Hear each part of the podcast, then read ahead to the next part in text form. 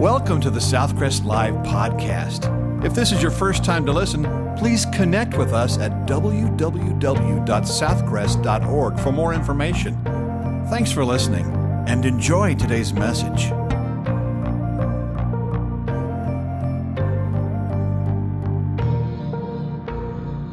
Hey, a privilege to be with you is what I was trying to say. If you have your Bible, turn to Matthew chapter 7. I hope you do have your Bible, but Matthew chapter 7. And if you don't have one, feel free to use your phone or um, we even have some Bibles back behind the seats there. You can grab that. Matthew chapter 7, we'll dive into verse 15 in just a moment. Uh, Pastor Dave and I were talking. It's crazy. We've got one more Sunday after today that will be in the Sermon on the Mount, and then we're, we're through that text, which, man, time is flying. Can you believe that it is already February 2020? Like, man, January is just gone. Just like that. When I think about February and think about this time of year, it kind of reminds me of, or often reminds me of growing up, my home church, uh, First Baptist Glen St. Mary.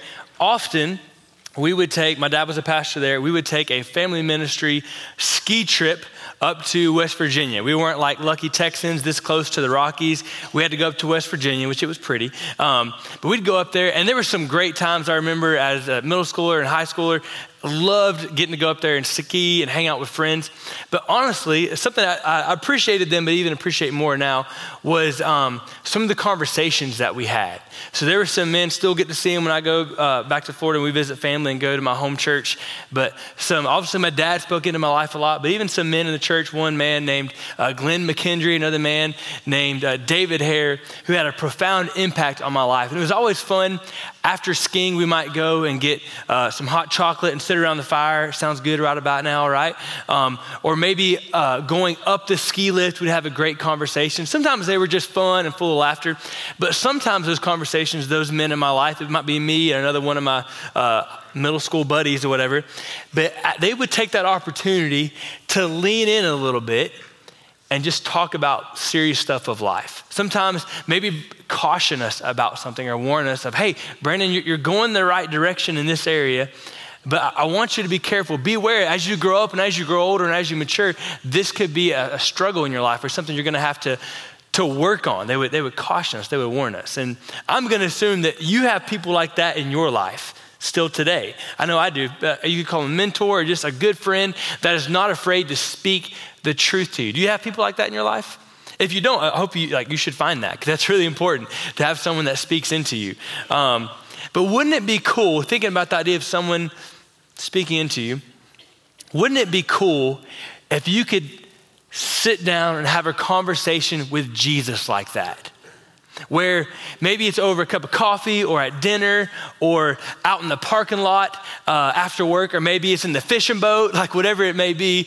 Um, wouldn't it be cool if you could sit across from Jesus and let him just kind of speak into you and say, Hey, I want you to be careful about this. I, you, need to, you need to be warned uh, of something that's coming your way. All right, I just want you to consider this really carefully. The good, the really amazing thing is, because we have the Bible, we do get that opportunity. Amen? We get to sit and glean from Jesus. And I understand that, like, it, your name is not in the text per se, but he's definitely, if you're a child of God, he's talking to you. And so this morning, as we study God's word, I want you to almost envision this as you're sitting. It doesn't have to be just you, but you're sitting, whether it be dinner, coffee, standing in the parking lot after work, you're there with Jesus and he's leaning in to warn you of something, to caution you, of something. Chapter 7, verse 15. Beware of false prophets who come to you in sheep's clothing, but inwardly they are ravenous wolves. Here's our first point for the day beware of false teachers. Beware of being deceived by false teachers. You know, in a day and age where anyone can write anything they want about any subject on the internet, you shouldn't listen to or believe everything you hear or read. Amen? It's not always true. He says, just because someone claims to be teaching the Bible, just because someone talks and says, Oh, I'm speaking on behalf of God, that's what a prophet is. Just because someone says they're a Christian doesn't mean that you should listen to them. He says, Beware, there's some people that are going to try to deceive you. He says, They come in sheep's clothing, so they come with the appearance that they're a child of God, that they know Christ, that they have experienced the grace and mercy of God. But in reality, inwardly, they are a ravenous wolf. See, a wolf cares nothing about the flock. They just selfishly want to devour the flock for their own personal gain and desires. It's kind of scary. Because there are people like that that will try to infiltrate God's flock only for their selfish gain. So he says, watch out. Which, if you're like me, I'm like, well, if they're dressed like sheep, again, metaphor here, we're, we're the sheep, God's people. If you know Christ, you're a sheep. Welcome to the family. It's good to be a sheep. Someone just said bye. that was good. Don Hayes, was that you? Oh, good. Thank you. Sorry to throw you under the bus there, Don. if they're dressed like sheep, how do you recognize them? Like if, if it's a wolf, but it looks like a sheep, how do you recognize them? Verse 16 says, You will recognize them by their fruits. Are grapes gathered from thorn bushes or figs from thistles? The implied answer is no. You don't get apples from an orange tree. So every healthy tree bears good fruit, but the diseased tree bears bad fruit. A healthy tree cannot bear bad fruit, nor can a diseased tree bear good fruit. Every tree that does not bear good fruit is cut down and thrown into the fire. Thus, you will recognize them by their fruits. Twice he tells us, and he unpacks it all, but at the beginning and at the end, he states it. How will you recognize these false teachers, these false prophets? Come on, talk to me. What's it say? By their fruit. Yeah, it's not cheating to look at the Bible, I promise. yeah, he says, he says, by their fruit, that's how you're gonna know them. So he switches the metaphor from, from a wolf to now he's talking about fruit. He says, you're gonna know them by their fruit. Where's the fruit? It's, it's the life they live. I, what, I love what Jon Bloom says about this. He says, fruit is one of the Bible's favorite metaphors for describing what our lives organically produce based on what our hearts believe and love. So we're saved by faith, but our faith, our love and belief in Christ is revealed. You could even say it's proved, it's evidenced by our fruit, by the life that we live. And I would say you could you can try to hide what's really inside for a while, but eventually what you love and what you believe and you hold dear eventually works its way out. So he says, these false teachers, these false prophets who say they know God, they say they're teaching scripture, but really they just have selfish inward desires. They don't really love Jesus. They don't really love the flock. Eventually, that desire is going to work its way out in their life, and you're going to be able to see it. And if you're like, well, what kind of fruit are we talking about? Jesus is a great preacher. He ties it all together.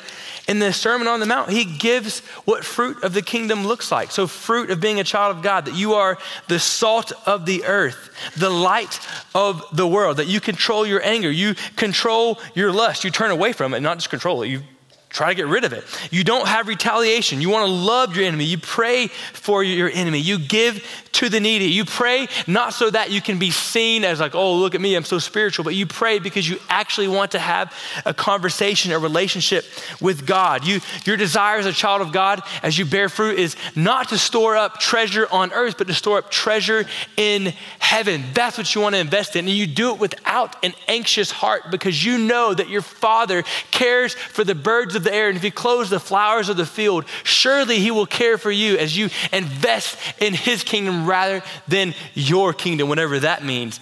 And he says, You're going to bear fruit by not being judgmental. You have a discerning spirit, but you're not always hypercritical because when you're hypercritical, you're hypocritical. And he says, You're going to treat other people how you would want to be treated.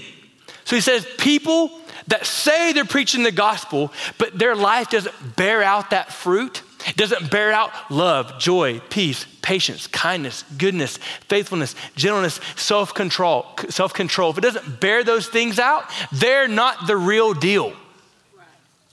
The, the idea is that you can't always spot. It's kind of tricky here, but he's he's helping us out with this beautiful metaphor. He's saying you can't always spot a false prophet, a false teacher, just by what they say. You have to look at their life. And again, I love this metaphor he gives because thinking about fruit, I don't know about you, unless you're using something illegal, fruit doesn't pop up overnight, right? it's not like you plant it, boom, there it is.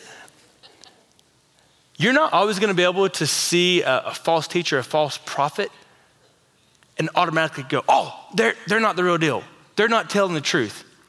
But over time, as their fruit is produced in their life, say, Something, something's not right. Another thing about fruit is from a distance, it can look really good, but when you get closer, you can spot it for what it really is. We were uh, back in Florida for Christmas, my wife and I and our two kiddos, and my kids love fruit.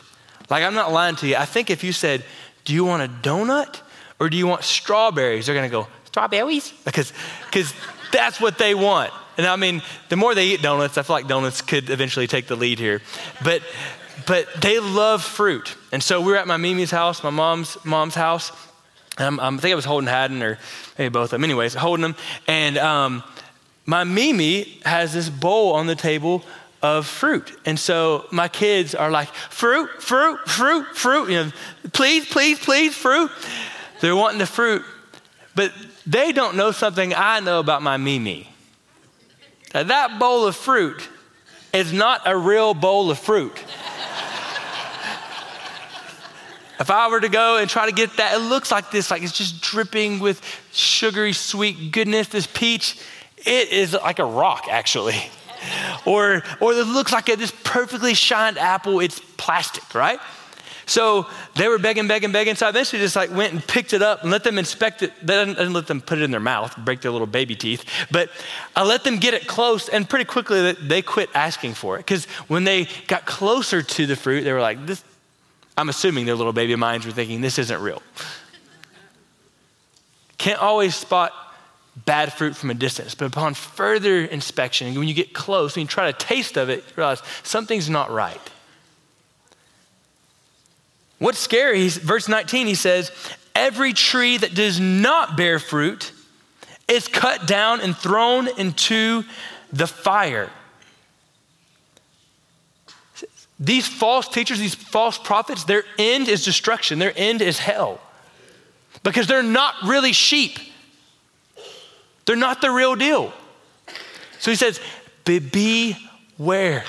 Don't be deceived by false teachers. So, what is, what is the application for us in February 2020?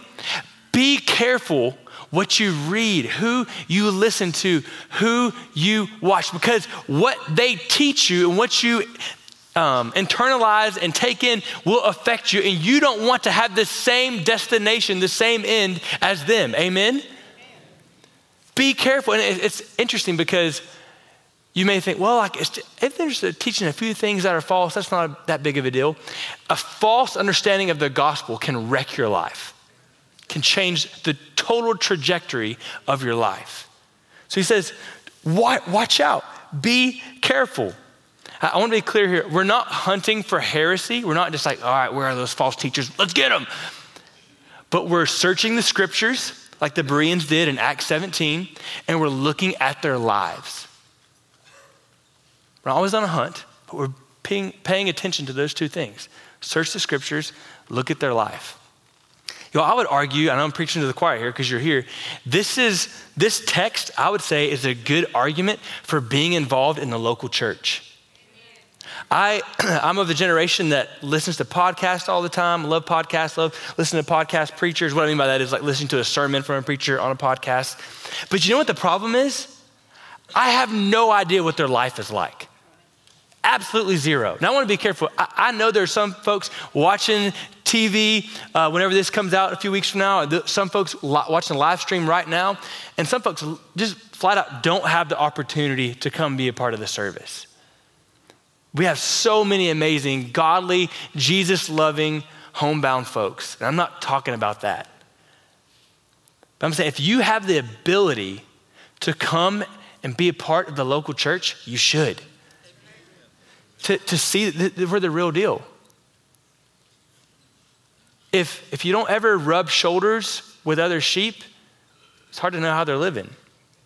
And I think I don't want to chase too many rabbits here, but this is also a, an argument for that as a church, you need to make sure, and I think this is happening. Y'all did a really good job of it, and our pastor David leads us really well in this of making sure that we don't ever act like, oh, we're up here, you other sheep are down here. No, we're all sheep. Amen? I think the idea here is that if you look at my life, so since I'm preaching this morning, if you look at my life as a fellow sheep and it's bearing a lot of ugly, nasty fruit, you shouldn't listen to what I say. Amen. I had to give you permission to say that. You look at me like, can I say amen? So, like, just to bear that out a little bit, if we're leaving church today and I give you the bird in the parking lot, and then you see me later at Evie Mae's with my sweet wife, and you see me disrespecting her and interrupting her, you need to call me on it. If I'm not bearing the fruit and the love of Jesus, something is wrong. Be careful. Don't be deceived. Now, you may say, I, I don't know, like this one person I like to read their book or listen to their podcast, and they make some they make some great points. Like they don't really talk about the gospel. Maybe they changed a few things, but they have some really good points.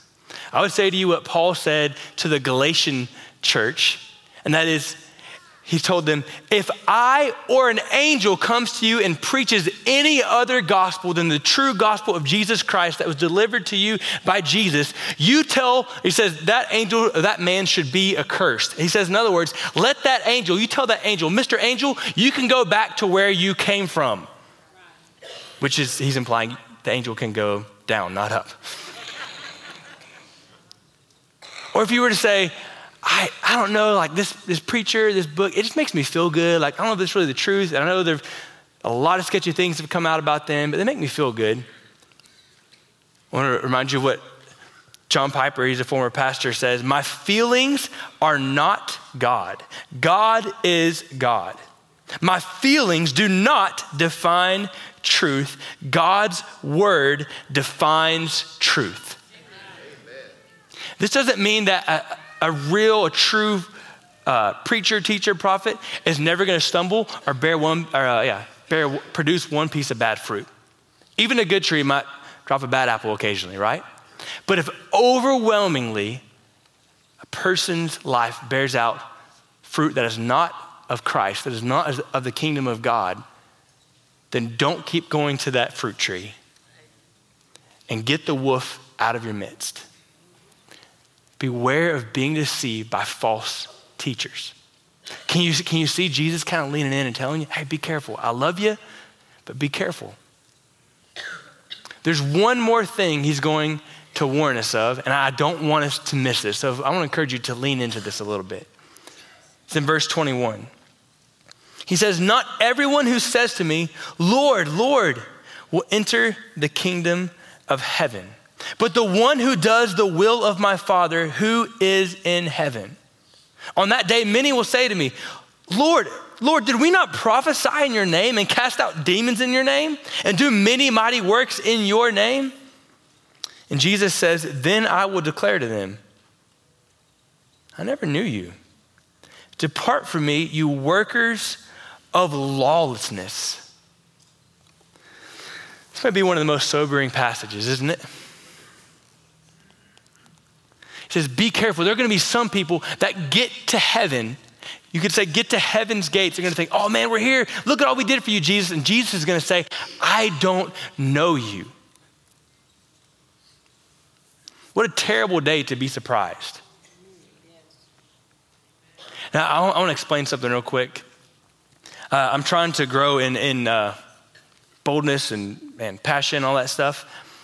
Courage, I guess you could say in the pulpit. But I want you to, on, on this next few verses, or these few verses, my tone's not going to be like this. Because I think when, when I get like this, it's easy for us to be like, yeah, those people out there. And Jesus is talking to people who think they're in the kingdom, which would be us. You with me? So the tone is not, yeah, those out there. The tone is like Jesus is leaning in and saying, hey, I want you to think about this. I, I want you to be careful. He was talking to, in this Sermon on the night, he was talking to Jews, people who they weren't out partying and acting crazy. They'd come to hear a message from a rabbi. These were what you might call, quote, good people. They were supposed to be the, God's people, the Jews. And he tells them, hey, hey, be careful. It's interesting. Again, they, they were surprised. Wait, Lord, like, what is, what is going on? Look at all we did for you. And Jesus doesn't deny what they did. It's interesting, isn't it? He doesn't say, You never did all that for me. He doesn't deny that. So, so what went wrong here? They had profession, Lord, Lord. And they had performance. Look at all these things we've did for you. But the problem is they didn't know Jesus. Jesus never told us, if you just, like, just say you know me and you just do some things for me, you'll have a relationship with me. He never said that. If you go back just a few verses to verses 13 through 15, sorry, 13 through 14, which we covered last week, he says, The way into the kingdom is to enter by the narrow gate. And the narrow gate is a person, it is Jesus. He said, I'm the way, the truth, and the life. No one comes to the Father but through me. Acts 4, I think it's 12. There's no other name given among men by which we must be saved. The only way into the kingdom is through Jesus. And he says, the way you come to him is not with, hey, Jesus, look at all this I've done for you. The way you come to him is to say, I want to come to the narrow gate. I, I have nothing. Jesus, I, I have nothing. I want to just give you everything. I can't perform something. I, I, I got nothing. I want you to be my Savior. I want me. I want you to be my Lord. Please, God, rescue me. And in so doing, you enter the narrow gate. See, this is uh, less about doing and more about delighting in the salvation of Jesus Christ. But the reality is, delighting will lead to doing. That's why he says, It's the one who does the will of my Father who is in heaven. So you have a relationship with him, you know him, and that leads you to do things for him. It's Ephesians chapter 2 that it's by grace we're saved through faith. It's not works. But then the end of that, I think it's verse 10 says that we he's prepared good works for us beforehand. So you're saved by grace through faith. It's all him, it's not what you've done. But when you know him, you want to be like him. So he says these people, they're they're going to get to heaven and they've professed me, they've performed some spiritual activity for me, but they don't actually know me. They don't know me. It makes me think of, um, in my, my doctoral classes, uh, Dr. Larry Osborne came and spoke to us. Super cool opportunity to hear him speak. And uh, we were very excited. And he got the whiteboard out and he said, Hey, what are some, what are some uh, characteristics defining markers of, of Christ followers, of disciples? Well, as a, you guys are pastors, you want to be pastors, what are some things you're looking for? So we all began to raise our hands and answer. He would write them down. I think mine, the answer I gave was, you know, they should be engaged in worship. They should be passionate in worship. They don't have to have their hands raised, but they should at least act like they care about what they're singing. He wrote that down. Someone else said, you know, it's not really about clothes necessarily, but they need to have a boldness. So maybe every now and then they wear a Christian t shirt, like they're not afraid to represent Jesus. Some said, you know, they need, to, they need to volunteer, they need to be a part of VBS, those sorts of things. This went on for probably 15, 20 minutes. He wrote them all on the board. And then Dr. Osborne sat on a chair and he said, What about obedience? Of course, we were all like, Dad gummit. He said, These are all good and well, they're not really wrong, but like Jesus said, if you love me, you will obey me. Our culture is obsessed, me included, with this flashy, loud Christianity. Look how cool we are. And Jesus says, If you love me, would you just obey me? It's a lot easier to do things for Jesus than to become like Jesus. That's why he says these people are workers of lawlessness because they never knew Jesus, so they never became like Jesus. I want you to realize Jesus, he's not like trying to get you, he's not trying to scare you and get you to live in fear. He's trying to get you to consider do you know him? So on that day, you don't have to be surprised if he says, I, I don't know you.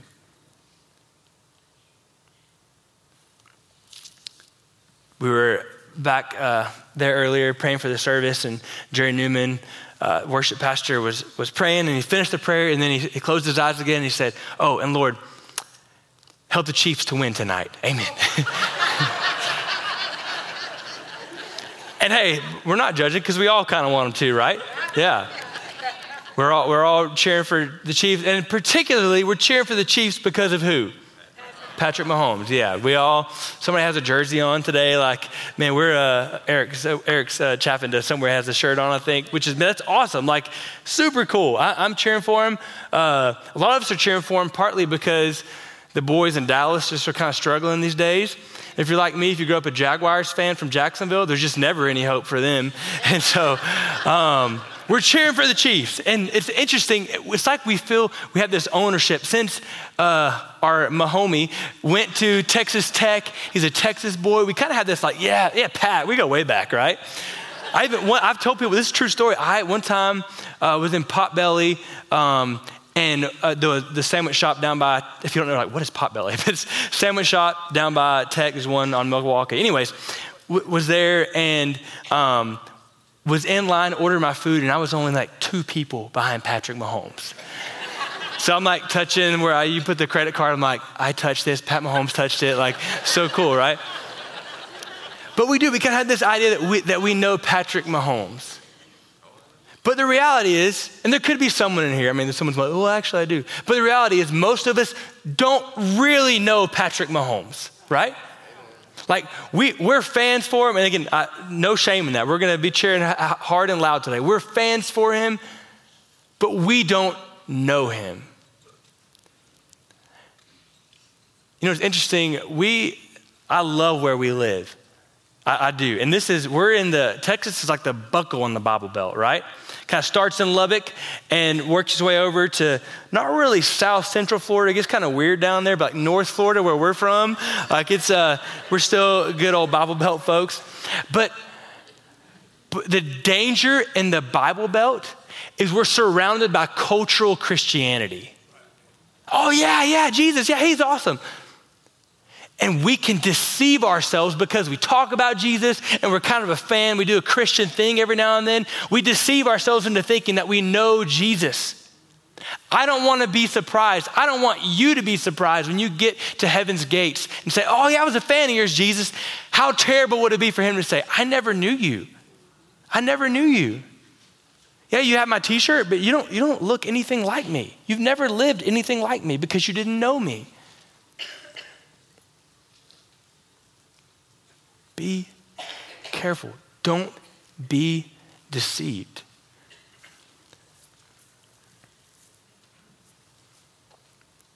You get to heaven's gates.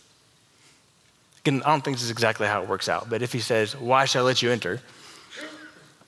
If you were to say, Oh man, like I, I went to Southcrest Great Church, went there for a long time, always been a Christian.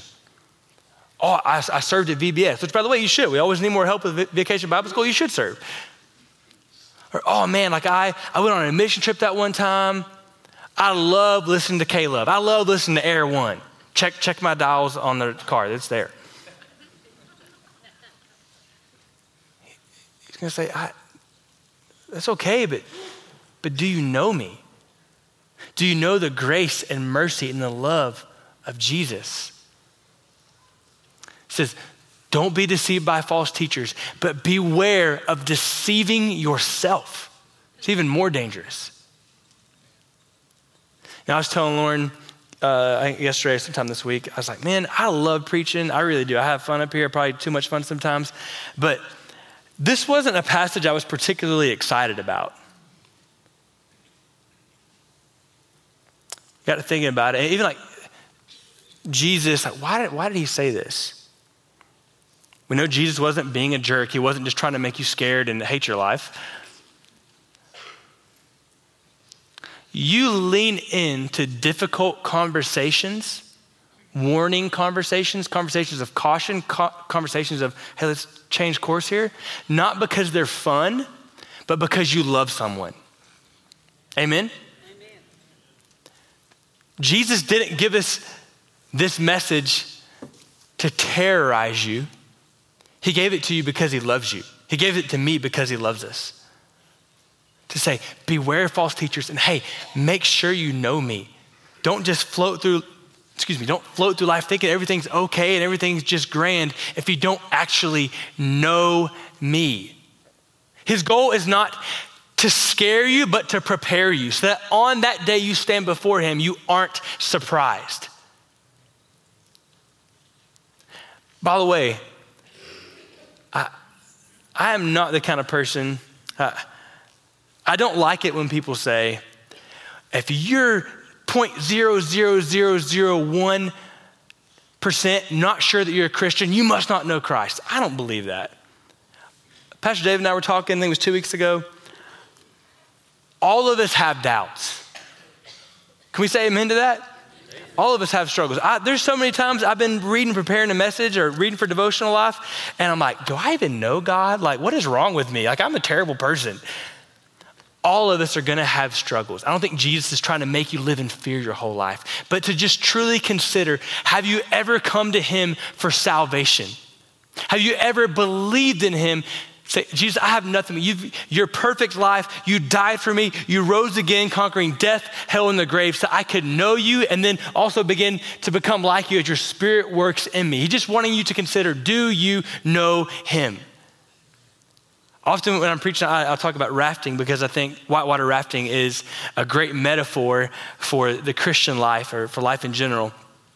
And if you've ever been whitewater rafting, before you go, the, the guide will tell you, or even as you're on the river, he'll say, hey, make sure, or she will say, make sure your feet are tucked. So you, I may have it backwards, but I think it's your, like if I'm going this way, my left foot um, actually, no, it's this way. My left foot is tucked behind me down into the raft, and then my right foot, there's a little placeholder up there. And the whole reason is because when you go down into a rapid, if your feet aren't tucked, you gone, right? Boom, to knock you out. And that's how we've never had someone like get lost or injured on a rafting trip, but we've definitely had people just pop out of the boat. So the guide tells you, hey, almost every time as you approach the rapid, hey, make sure your feet are tucked, tuck your feet, not so that you go to the rapid, I'm so scared, I'm so scared, but so that you are prepared. That's what Jesus is doing. He's not trying to make you live in all this fear, but to be prepared. Do you know him? Not do you go to church, not have you read your Bible, not do you vote the right way. Do you know Jesus? And the reality of Scripture tells us you can know that you know. If you've placed your faith and trust in Him, Spirit living inside you, making you more like Him, you know Him. Doesn't mean you're perfect, but you know Him. This morning, we're going to enter a time of response. I want us to consider a couple of things. If you're here this morning, and no, no matter your, how many times you've come here, no matter your age, no matter your religious background, what you've done, if you would say, Hey, I don't know Jesus, you know what? Today can be your day. You don't have to wait any longer. Today can be the day that you trust Christ. Maybe He's already working inside you and pulling you towards Himself. There are going to be some pastors down front in a few moments that would love to, to at least pray with you or talk with you or encourage you if today is the day you want to not just know about Christ, but you want to know Him. Not just do some things for Him, but delight in Him and delight in Him in a way that leads to transformation. If you are a believer this morning, if you know Christ, I want to encourage you, first of all, to just be grateful that Jesus has saved you. Be grateful that you do know him. Be grateful that he is beginning to produce good fruit in and through you. And also, as a believer, I would encourage you to, as Jesus does, to be careful. Maybe you need to rethink, man, who am I listening to? What am I reading? Do I need to, if I'm not involved in a small group or the church, I'm just here kind of random here this Sunday, maybe you need to really plug into community so you can be aware of what you're being taught.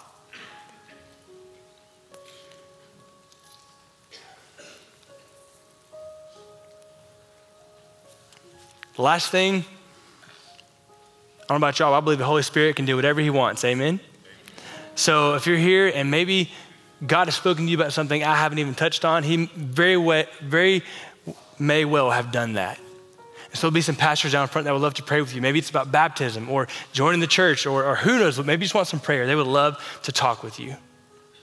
But the good news is, none of us have to be surprised on Judgment Day because salvation is offered today. I'm going to pray and then we're going to stand and sing and respond. Jesus, thank you for your word. Thank you that you care about us. You love us enough that you do warn us to be careful what we listen to, to be careful who we watch as preachers and teachers, to be careful what we read. Lord, thank you that you love us enough to call us to consider whether or not we really know you. And God, I pray for believers in the room today that you would just give them a, a, a peace, a hope, a calm of assurance if they know you. And Lord, for those that don't, have never been covered by the blood of Jesus Christ, I pray that you would just open their eyes today to see their need for you. God, I pray you would give them boldness to come and to talk to a pastor here in a moment. God, we as a church are going to rejoice if that happens. So I pray that you would give them courage and boldness. Lord, whatever you may be doing in our lives, we ask that you would give us the courage and the hope to respond accordingly. It's the name of Jesus we pray. Amen. Thank you for listening to today's message. If you would like more information, to make a commitment, or to request prayer, please text the word podcast to 555 888. You can also connect with us on our Southcrest app or our website for complete worship services or to plan to visit us in person. Thanks again for listening.